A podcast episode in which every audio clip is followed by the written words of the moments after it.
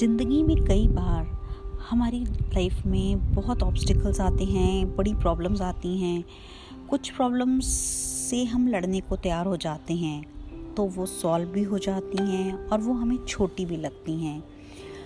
लेकिन कई बार हम प्रॉब्लम से लड़ने को तैयार नहीं होते तो फिर हमें वो प्रॉब्लम्स बहुत बड़ी लगती हैं अनमैनेजेबल अनसॉल्वेबल लगती हैं। हेलो फ्रेंड, ज़िंदगी के रंग मिट्टी के संग में आपका स्वागत है। आज इस बात को हम एक कहानी के माध्यम से समझेंगे। एक गाँव में एक किसान रहता था। उसका खेत बहुत बड़ा था, जिसमें वो काम किया करता था। उस खेत के बीच में एक बहुत बड़ा पत्थर था। किसान जब भी काम करता, उस रास्ते वो वाला वो वाला पोर्शन छोड़ देता था, जहाँ पे बहुत बड़ा पत्थर था। उसके एक तरफ़ भी बो देता, फ़सल दूसरी तरफ़ भी बो देता। पर वो पत्थर उसे कई बार अटक जाता, कभी उसका पैर अटक जाता, कभी उसका हल अटक जाता। पर वो पत्थर टस से मस नहीं होता और कई बार वो उससे टकरा के चोट भी लग चुकी थी उसे। एक दिन वो हल जोत रहा था जोतते जोतते उसका पैर उस बोल्डर से अटक गया, उस पत्थर से और वो गिर गया। तो भी उसे बहुत गुस्सा आया। उसने कहा कि तो कितने ही साल हो गए, ये पत्थर मुझे बहुत तंग कर रहा है।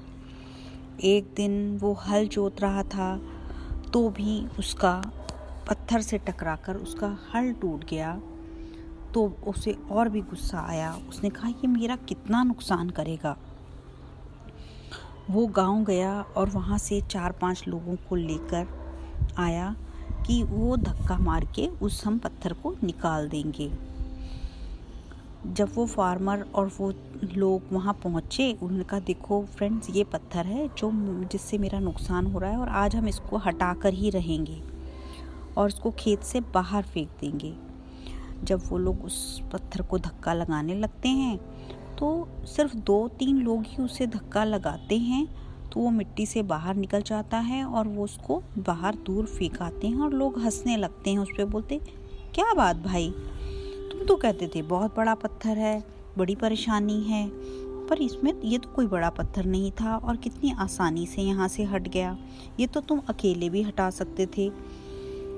फार्मर खुद भी हैरान रह जाता है कि उसने कई साल इस पत्थर को नहीं हिलाया, क्योंकि उसे लगता था शायद ये पत्थर नीचे ज़मीन तक धंसा हुआ है, जबकि वो पत्थर ऊपर ऊपर ही पड़ा था और कोई बहुत उसको मुश्किल भी नहीं था। उसने खुद अपने आप को कोसा और कहा कि ये क्या मतलब मैं बेवकूफ़ी करता रहा, खुद परेशानियाँ सहता रहा और मैं इसे खुद ही हटा सकता था और मैंने इतना वक्त निकाल दिया, कई साल निकाल दिए। ऐसे ही हमारी ज़िंदगी में भी होता है, कई बार परेशानियाँ लगता है कि बहुत बड़ी हैं, पर अगर हम उसको सॉल्व करने की इंटेंशन रखें या हम पॉजिटिव रहें तो वो छोटी नज़र आएँगी और वो सॉल्व भी हो जाएँगी, हम उन्हें डील कर पाएँगे और हम अपनी सफरिंग से बच जाएँगे।